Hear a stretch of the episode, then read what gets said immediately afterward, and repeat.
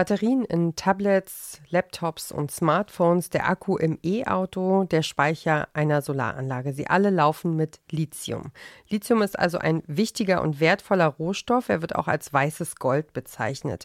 Mehr als die Hälfte der weltweiten Reserven sind im sogenannten Lithium-Dreieck zu finden, in den Salzseen von Bolivien, Chile und Argentinien. Auch das Lithium, das in Deutschland verbaut wird, das kommt bisher aus dem Ausland und das könnte sich bald ändern. Wie? Darüber sprechen wir heute. Ihr hört den Klimapodcast von Detektor FM. Ich bin Ina Lebetjew. Schön, dass ihr dabei seid. Mission Energiewende. Der Detektor FM Podcast zum Klimawandel und neuen Energielösungen. Eine Kooperation mit Lichtblick, eurem Anbieter von klimaneutraler Energie für zu Hause und unterwegs. Lithium ist essentiell für die Energiewende. Und so sagt es ja auch schon der Name unseres Podcasts. Diese Mission Energiewende, die passiert nicht von alleine. Wie kann Deutschland also sicherstellen, dass es auch in Zukunft genug Lithium gibt? Darüber spreche ich jetzt mit meiner Kollegin Esther Stephan. Hallo Esther. Hallo, schön, dass ich auch mal hier sein kann. Ja, ich freue mich auch, dass wir, dass wir mal wieder zusammen im Studio stehen. Das ist schon ja, eine Weile her. Voll. Ich muss ja gleich mit einem Geständnis anfangen. Chemie. Uiuiui. Ich habe das so schnell ich konnte abgewählt in der Schule. Ähm, ja, und da ist dann auch nicht mehr so ganz so viel Wissen übrig.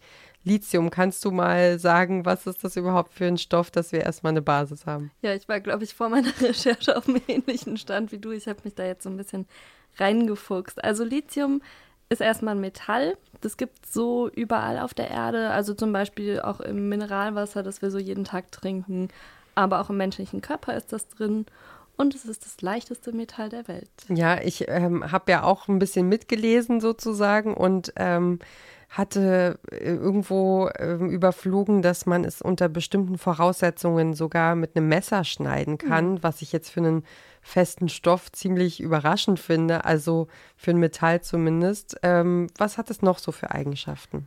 Ja, also für uns ist es vor allem erstmal wichtig, da kommen wir jetzt schon von der Chemie so ein bisschen weg. Ähm, es hat die Eigenschaft, dass es die Lebensdauer und die Leistungsdauer von Batterien verlängert. Also in Akkus von E-Autos zum Beispiel, aber auch in Handys ist das drin und auch in den Speichern für Solaranlagen. Also kurz gesagt, wir schaffen einfach die Energiewende nicht ohne Lithium. Wir brauchen das jetzt schon ganz, ganz viel und das wird auch in Zukunft immer mehr werden. Und wenn du sagst immer mehr, von wie viel Lithium sprechen wir denn da so?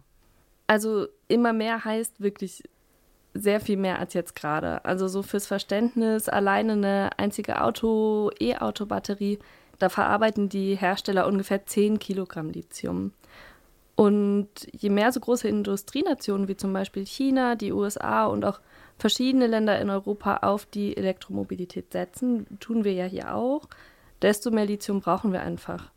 2020, da wurden weltweit rund 82.000 Tonnen Lithium gefördert. Und ich habe bei meiner Recherche aber eine Rechnung auch der Bundesanstalt für Geowissenschaften und Rohstoffe gesehen.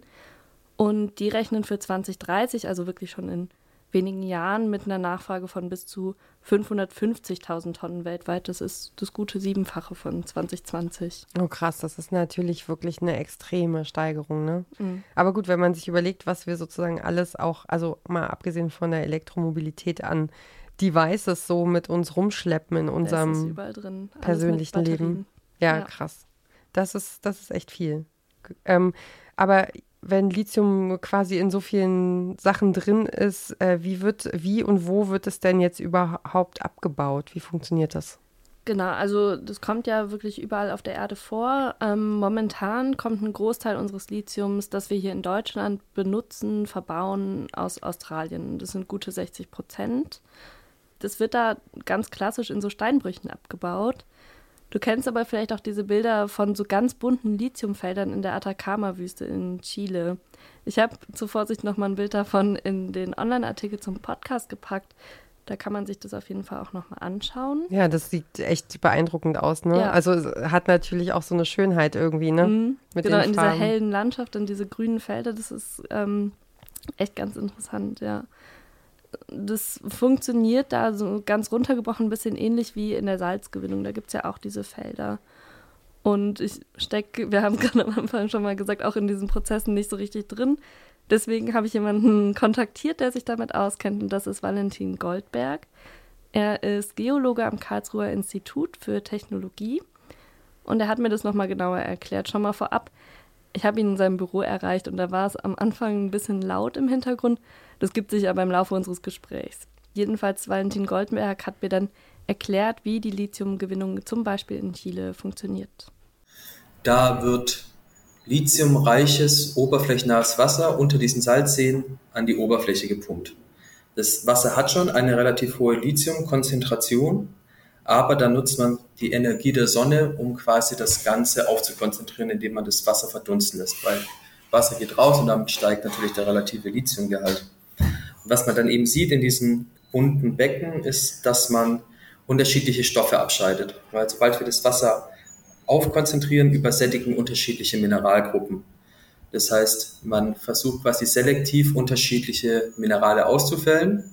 Das sieht man dann an diesen Farben. Und wenn quasi eine Mineralgruppe aufgrund von einer Konzentration ausgefallen ist, pumpt man das restliche Wasser in ein neues Becken, konzentriert dort weiter auf, lässt wieder ungewollte Minerale ausfallen, pumpt sein nächstes Becken und steigert so den relativen Lithiumgehalt, bis man dann zum Schluss eine sehr konzentrierte Lithiumlösung hat, die man dann in quasi einer Fabrik für Batteriequalität dann weiter verfeinern lässt.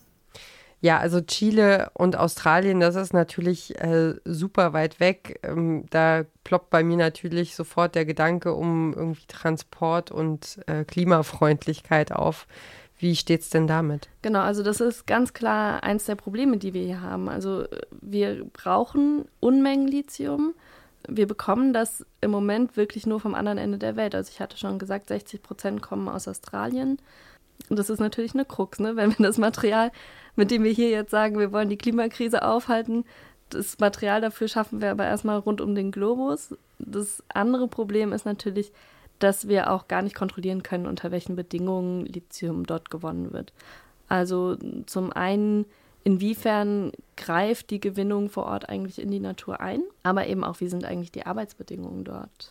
Ja, ist auf jeden Fall so eine ganz zynische Situation. Ne? Also wir wollen dem Klima helfen und damit machen wir erstmal einen großen Aufriss, der, ja, der, der wahrscheinlich eher kontraproduktiv aussieht im Moment.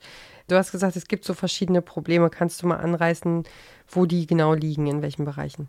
Also wenn wir jetzt zum Beispiel nach Chile und Argentinien schauen, dann wird zum Beispiel das Lithium dort gewonnen und dabei wird Grundwasser genutzt. Das ist eine Wüstenregion. Das ist einer der trockensten Orte der Erde. Und da gehen bisher wirklich einfach Milliarden Liter Wasser verloren.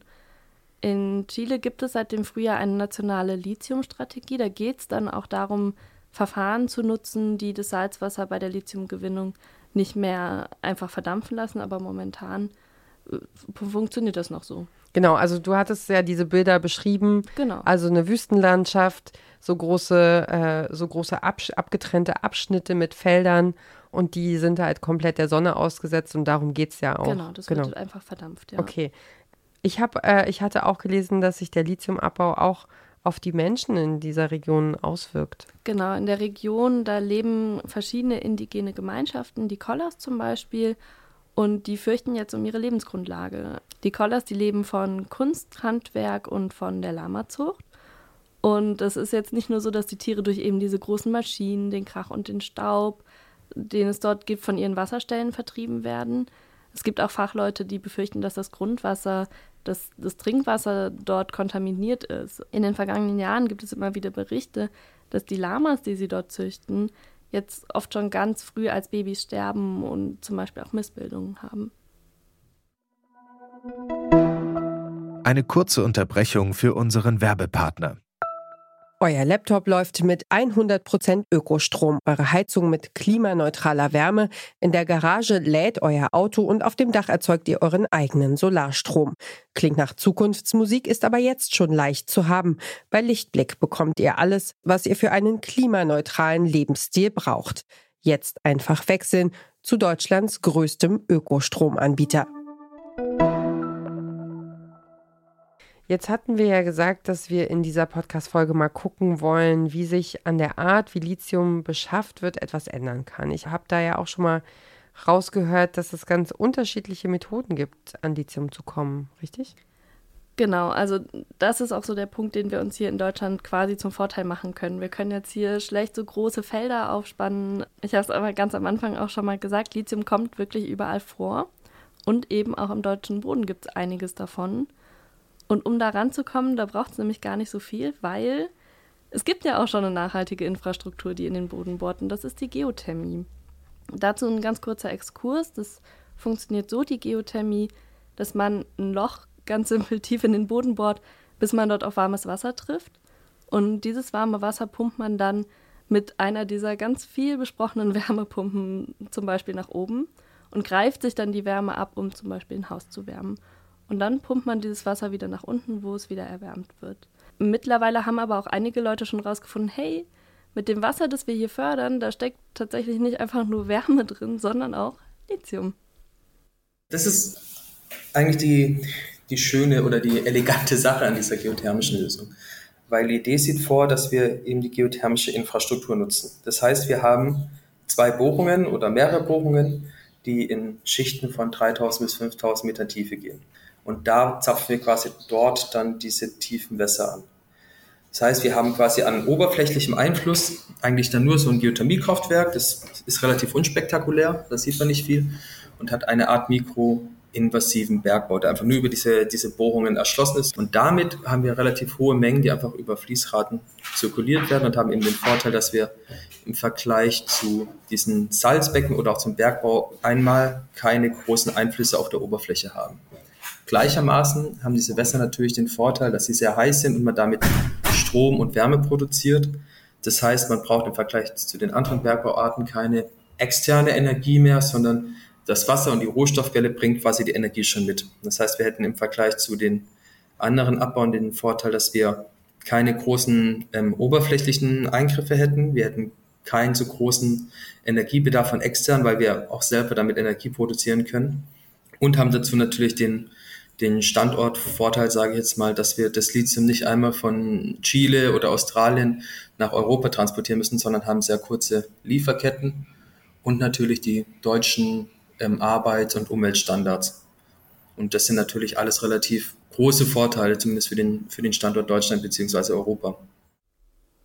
Und könnten wir damit das ganze Lithium fördern, das wir in Europa oder zumindest in Deutschland brauchen für die Produktion all dieser Batterien? Na, erstmal natürlich noch nicht. Also Valentin Goldberg und sein Team, die haben sich in verschiedenen Studien mal angeschaut, wie viel Lithium man erstmal aus den aktuell schon bestehenden Geothermieanlagen fördern könnte. Also wirklich nur das, was es jetzt gerade schon gibt an Anlagen. Mhm. Und damit käme man dann aber immerhin auf bis zu 12 Prozent dessen, was wir so in Deutschland brauchen. Einen kleinen Dämpfer gibt es da noch. Die Geräte, mit denen man das Lithium aus dem Thermalwasser rausziehen kann, die sind noch nicht so auf dem Markt. Valentin Goldberg hat aber davon gesprochen, dass er davon ausgeht, dass wir bis Ende des Jahrzehnts schon einiges an Lithium, das wir hier brauchen, auch aus Deutschland kommen könnte. Allerdings, diese 12 Prozent, die könnten dann auch wirklich in dem Moment, wo es diese Anlagen gibt, auch ganz schnell überschritten werden, weil in Zukunft wollen wir in Deutschland ja viel mehr Wärmepumpen haben. Damit würden auch mehr Geothermieanlagen gebaut werden. Und mit jeder einzelnen Bohrung, die man dann anstellt, um eine Geothermieanlage zu installieren, kommt dann in der Theorie natürlich auch nochmal eine Möglichkeit dazu, mehr Lithium zu fördern. Also dieser niedrige Bedarf, das wäre quasi das, was initial möglich wäre. Nur mit den Kraftwerken, die aktuell schon laufen. Mit jedem weiteren Kraftwerk, das zeigt jetzt unsere neue Studie, könnten wir bis zu drei Prozent zusätzlich produzieren. Das heißt, wenn man quasi jetzt sagt, okay, wir starten jetzt die Kraftwerke, die aktuell schon laufen, mit einer Extraktion aus, machen währenddessen noch einen weiteren Ausbau der Geothermie, was ja sowieso geplant ist für die ähm, Wärme- und Stromproduktion, dann kann es auch wirklich in höheren Bereich gehen, also dass man auch sich einer quasi größeren eigenen Marktdeckung nähert. Okay, ähm, was ich dir noch nicht verraten habe und was auch die Leute, die uns zuhören, nicht wissen, wir haben eigentlich längst eine eigene Folge zu einem spannenden Geothermie-Projekt geplant und machen wollen, aber das hat leider noch nicht so geklappt, wie wir uns das vorstellen. Mal sehen, ob wir da bald mehr Infos mhm. dazu haben. Äh, aber sag doch noch mal bitte kurz, äh, wie sehr wirken sich denn solche Geothermiebohrungen auf die Umwelt aus? Also tatsächlich auch vor allem im Vergleich zu dem, was in Chile abgeht, sind die Auswirkungen relativ unproblematisch. Also ich habe während meiner Recherche bin ich da auf einzelne Berichte gestoßen, in denen Leute, die in der Nähe von solchen Geothermieanlagen leben, gesagt haben, dass sie halt Sorge davor haben, dass es zu Erdbeben kommen könnte. Aber Valentin Goldberg konnte mich da auch schon beruhigen.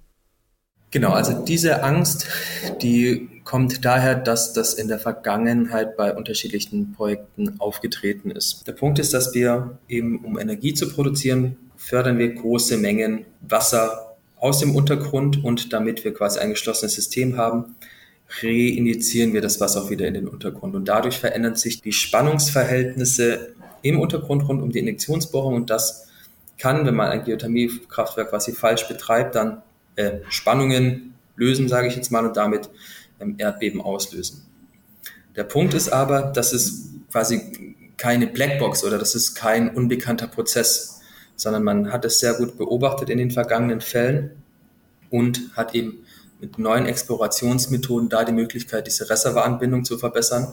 Und gleichzeitig ist es mittlerweile State of the Art, dass man eigentlich ein sehr, sehr feines seismisches Messnetz rund um diese Kraftwerke macht, weshalb man eigentlich heutzutage schon sehr früh sieht, bevor sich so eine Spannung aufbaut und dann eben die ähm, Produktionsbedingungen ändert, also die Fließrate runterfährt und damit gar nicht so hohe Spannungen aufkommen lässt. Und das funktioniert auch seit Jahrzehnten erfolgreich. Also es gibt Kraftwerke wie Bruchsal, Insheim, Rittershofen in Frankreich, die seit zehn Jahren komplett schadensfall laufen und dass es dort irgendwie Zwischenfälle gibt. Das heißt, Sie würden sagen, wer da jetzt in unmittelbarer Umgebung zu so einem Kraftwerk wohnt, muss sich gar keine Sorgen machen. Nee, also man muss sich keine Sorgen machen. Es bleibt natürlich immer ein Restrisiko und das ist einfach der Fall, aber das hat man auch bei jeder Energieform. Aber man kann das heutzutage, das Risiko, sehr, sehr minimieren und man muss da irgendwie eine, so eine Kosten-Nutzen-Abwägung machen, weil wir haben eigentlich einen enormen Vorteil, dass wir mit Geothermie eine grundlastfähige erneuerbare Energie haben, was quasi weder Wind noch Solar liefern kann, hätten noch die Perspektive auf Rohstoffe und das sind einfach enorm große Vorteile, die quasi im Verhältnis zu einem relativ geringen Risiko stehen. Wenn wir über Nachhaltigkeit sprechen, dann sprechen wir auch immer darüber, dass wir über die Endlichkeit von Ressourcen natürlich nachdenken müssen. Wie ist es denn da beim Lithium? Ja, das ist da ganz genauso. Also natürlich können wir nirgendwo auf der Welt Lithium ohne Ende abbauen, das ist ja klar. Aber es ist eben überall so, das hat mir Valentin Goldberg dann im Interview auch nochmal in Erinnerung gerufen. Das ist nicht nur in Deutschland so. Ja, also das stimmt natürlich. Ich meine, kein Rohstoff, keine Energieform kommt ohne ihren Preis oder ohne ihre Risiken. Und das ist einfach etwas, das vergisst man in Deutschland gerne, weil man sich irgendwie die Regierung sich in den letzten Jahren angewöhnt hat, dass man wenig selber produzieren muss, sondern alles auf dem Weltmarkt einkaufen kann. Da hat man so ein bisschen den Bezug verloren. Tatsächlich kann man so eine Geothermieanlage auch nicht einfach mit zum Beispiel der Erdölförderung vergleichen, wo es einfach nur ein, so eine Blase gibt, aus der dann das Erdöl abgepumpt wird. Bei dem Lithium sieht es so aus, dass wir das eben einmal modelliert haben und da sehen wir auch, dass über die Produktion die Lithiumkonzentration abnimmt in dem Reservoir beziehungsweise in diesem Einzugsbereich. Und zwar um einen Wert von 30 bis 50 Prozent innerhalb von zehn Jahren. Jetzt sind aber diese geothermischen Reservare nicht ganz vergleichbar mit konventionellen Lagerstätten. Also wir haben jetzt nicht irgendwie eine feste Geometrie von einem Erzkörper oder wir haben auch ein anderes Reservoir wie bei einer Erdöllagerstätte. Eine Erdöllagerstätte ist quasi meistens so eine Art Fallenstruktur. Das ist eine relativ fest definierbare geometrische Form, die, ich sage jetzt mal einfach, leer gepumpt wird. Bei einem Geothermiesystem haben wir aber ein sehr, sehr weit verzweigtes Kluftnetzwerk im Untergrund. Also das ist quasi keine Wasserblase, die man anpumpt, sondern man bohrt da quasi eine durchlässige Formation an, die ziemlich weit verästelt ist. Also man kann sich vielleicht so bildlich ein bisschen vorstellen wie eine Wurzel. Man hat irgendwie eine, eine dicke Wurzel im Untergrund und die ist ganz weit verzweigt und hat so kleinere Wurzeln und das ist dazu fein verästelt im Untergrund. Und da fließt eben das Wasser drin. Das heißt, wie lange das dann wirklich ähm, produziert werden kann, hängt davon ab, wie quasi gut verästelt und verzweigt diese ganzen Wurzeln sind. Und wir sehen, es wird eine Abnahme geben, aber wir sehen auch dadurch, dass es so weit verzweigt ist, wird man auch über 30 Jahre kontinuierlich Lithium produzieren können. Aber eine schlussendliche Abschätzung wird man erst machen können, wenn man quasi einmal eine großskaligen Produktion damit betreibt. Und dadurch, dass die Geothermieanlagen quasi wie so eine Wurzel aufgebaut sind, strömt dann das lithiumhaltige Wasser immer wieder nach und füllt dann auch immer wieder die Speicher auf. Okay, also äh, spannend, aber auf jeden Fall gar keine einfache Kiste, dieses Thema Lithium, äh, sobald man sich das ein bisschen genauer anschaut. Ich würde gerne noch mal so ein bisschen zusammenfassen und irgendwie unsere Gedanken ordnen. Was meinst du denn, ähm, worauf kommt es in den kommenden Jahren an? Was hast du da für einen Eindruck gewonnen mit deiner Recherche? Also so für mich unterm Strich stand, dass wir uns erstmal wirklich besser heute als morgen überlegen sollten, wie wir an unsere Rohstoffe, die wir für die Klimawende brauchen, und das ist in diesem Fall jetzt Lithium, da gibt es aber ja auch noch andere, wie wir da drankommen wollen. Also klar, wir können das immer weiter importieren und uns da jetzt einfach nicht so viele Gedanken drüber machen, wo das herkommt, wie das hergestellt wird, wie das gewonnen wird. Aber abgesehen von diesen ganzen ökologischen Auswirkungen machen wir uns damit natürlich auch wirtschaftlich total abhängig. Das hat mir Valentin Goldberg auch nochmal so ganz gut als Fazit zusammengefasst. Selbst wenn wir jetzt heute eine erfolgreiche Natrium- oder Kaliumbatterie im Labor hätte, kann man wieder rechnen, dass man mindestens mal fünf bis zehn Jahre bräuchte, um da eine Produktion global hochzuskalieren. Das heißt, in der Zeit kommen wir um Lithium-Batterien sowieso nicht drum herum. Das heißt, in diesen nächsten zehn Jahren werden wir auf jeden Fall Lithium brauchen, weil auch eine andere alternative Technologie noch nicht global verfügbar wäre. Und diese zehn Jahre sind gleichzeitig auch relativ kritisch zu betrachten, weil da unterschiedliche Prognosen zeigen, dass es ab in zwei bis drei Jahren die Wahrscheinlichkeit sehr groß ist, dass wir ein globales Lithiumdefizit haben werden. Und das ist natürlich irgendwie relativ kritisch zu betrachten, wenn man sieht, dass momentan die komplette Automobilindustrie von Verbrennern auf E-Mobilität umstellt und dafür kommt man eben nicht um Batterien und Lithium drum herum. Und wir wissen ja, was die deutsche Automobilindustrie für einen Stellenwert hat. Das heißt, irgendwie kein Lithium, keine Batterien ist gleich schlecht für den Automobilsektor. Du hast ja gesagt, wir sollten uns auf jeden Fall schleunigst Gedanken machen, wo das ganze Lithium herkommen soll, das wir für die Energiewende brauchen. Könnte denn Recycling eine Lösung sein? Gibt es da eine Möglichkeit? Ja, also das funktioniert schon, das kann man machen, das wird aber auf gar keinen Fall ausreichen. Dazu gibt es einfach zurzeit noch nicht die Infrastruktur für. Das Fraunhofer Institut für System- und Innovationsforschung, die rechnen damit, dass wir bis 2040 15 Prozent unseres Lithiumsbedarfs recyceln können. Das ist aber auch 2040 und das sind auch nur 15 Prozent. Also da sind immer noch 85 Prozent, an die wir irgendwie anders rankommen müssen. Mhm, okay, und was nimmst du jetzt so aus dem Gespräch äh, mit Valentin Goldberg mit, so für Gedanken? Also vor allem für mich steht da auch nochmal so, dass halt nichts ohne Kosten daherkommt. Ne? Selbst wenn wir zu 100 Prozent erneuerbare Energien nutzen wollen, dann müssen wir immer noch Lithium abbauen für unsere Solaranlagen zum Beispiel. Und auch dazu gibt es zurzeit Überlegungen, wie man das zum Beispiel ersetzen könnte. Also Lithium, wie zum Beispiel durch Salze. Aber auch diese Technologien kommen eben nicht ohne Rohstoffe daher. Und diese Technologien stecken auch noch immer total in den Kinderschuhen. Mhm. Ja, ich, also was mich, was mich beschäftigt oder was für mich jetzt auch nochmal deutlich geworden ist, vor allem mit dem, was Valentin Goldberg da ganz zum Schluss gesagt hat, ist dieses Umsteigen im Grunde von einem Fahrzeug auf ein, auf ein besseres, sage ich mal in Anführungsstrichen, oder auf einen anderen Typ, also vom Verbrenner aufs mhm. E-Auto, dass das alleine im Grunde nicht reichen wird. Also dass wir sozusagen alle Verbrenner einfach durch E-Autos ersetzen und äh, Happy World oder so, sondern dass es eben auch darum geht, umzudenken. Also mir ist schon klar, dass äh, Menschen äh, unterschiedliche Lebensbedingungen haben, ne? dass die einen auf dem Land natürlich äh, in Deutschland ganz krass darauf angewiesen sind, äh, wenn kein Bus fährt und man nirgendwo äh, hinkommt und, und das Auto auch wirklich braucht, dass das natürlich ein Riesenunterschied ist zum, zum Leben in der Stadt. Aber so dieses gesamte, ne, dieser Gedanke, dass Autos, also hier statistisch gesehen 23 Stunden am Tag auf Parkplätzen stehen und dass man ja zum Beispiel Autos teilen kann, weniger fliegen, mit dem Zug fahren, ähm, versuchen seine, seine eigene Mobilität einfach zu, zu verändern, dass das eben auch eine Rolle spielt, dieser Switch im Kopf so. Das ist mir damit jetzt einfach nochmal so vor Augen geführt worden. Ja, voll einfach daran zu denken, dass alles, was wir nutzen, halt auch aus etwas hergestellt wird, ne? Dass halt nicht hergezaubert wurde, sondern das wurde irgendwo abgebaut, ja. Ja, genau. Und dass, äh, genau, dass überall eben Ressourcen, also Arbeit, Zeit, Geld, Kraft, Ressourcen drinstecken, die wir, mhm.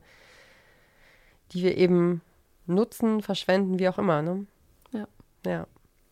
Ja, also Lithium war das Thema von dieser Folge von Mission Energiewende. Es ist ein unverzichtbarer Rohstoff für die Energiewende und in Zukunft könnte dieses sogenannte weiße Gold vielleicht sogar immer mehr aus Deutschland kommen. Wie realistisch das ist, darüber hat meine Kollegin Esther Stephan mit Valentin Goldberg gesprochen. Er ist Geologe und forscht am Karlsruher Institut für Technologie dazu, wie Lithium aus Geothermie-Reservoiren gewonnen werden kann. Ich danke dir für die Recherche und für das Gespräch. Sehr gerne. Das war's für diese Woche mit Mission Energiewende. Jeden Dienstag gibt es von uns eine neue Folge. Die findet ihr dann natürlich überall da, wo es Podcasts gibt, in eurer Lieblings-App. Und wir freuen uns natürlich, wenn ihr uns folgt, liked, kommentiert, äh, weiterempfehlt. Das hilft unserer Arbeit sehr und ähm, sorgt dafür, dass Menschen uns finden, die uns vielleicht noch nicht kennen. Danke euch fürs Zuhören und ich hoffe, wir hören uns beim nächsten Mal. Ich bin Ina Lebetjew. Macht's gut. Tschüss. Mission Energiewende. Der Detektor FM Podcast zum Klimawandel und neuen Energielösungen. Eine Kooperation mit Lichtblick, eurem Anbieter von klimaneutraler Energie für zu Hause und unterwegs.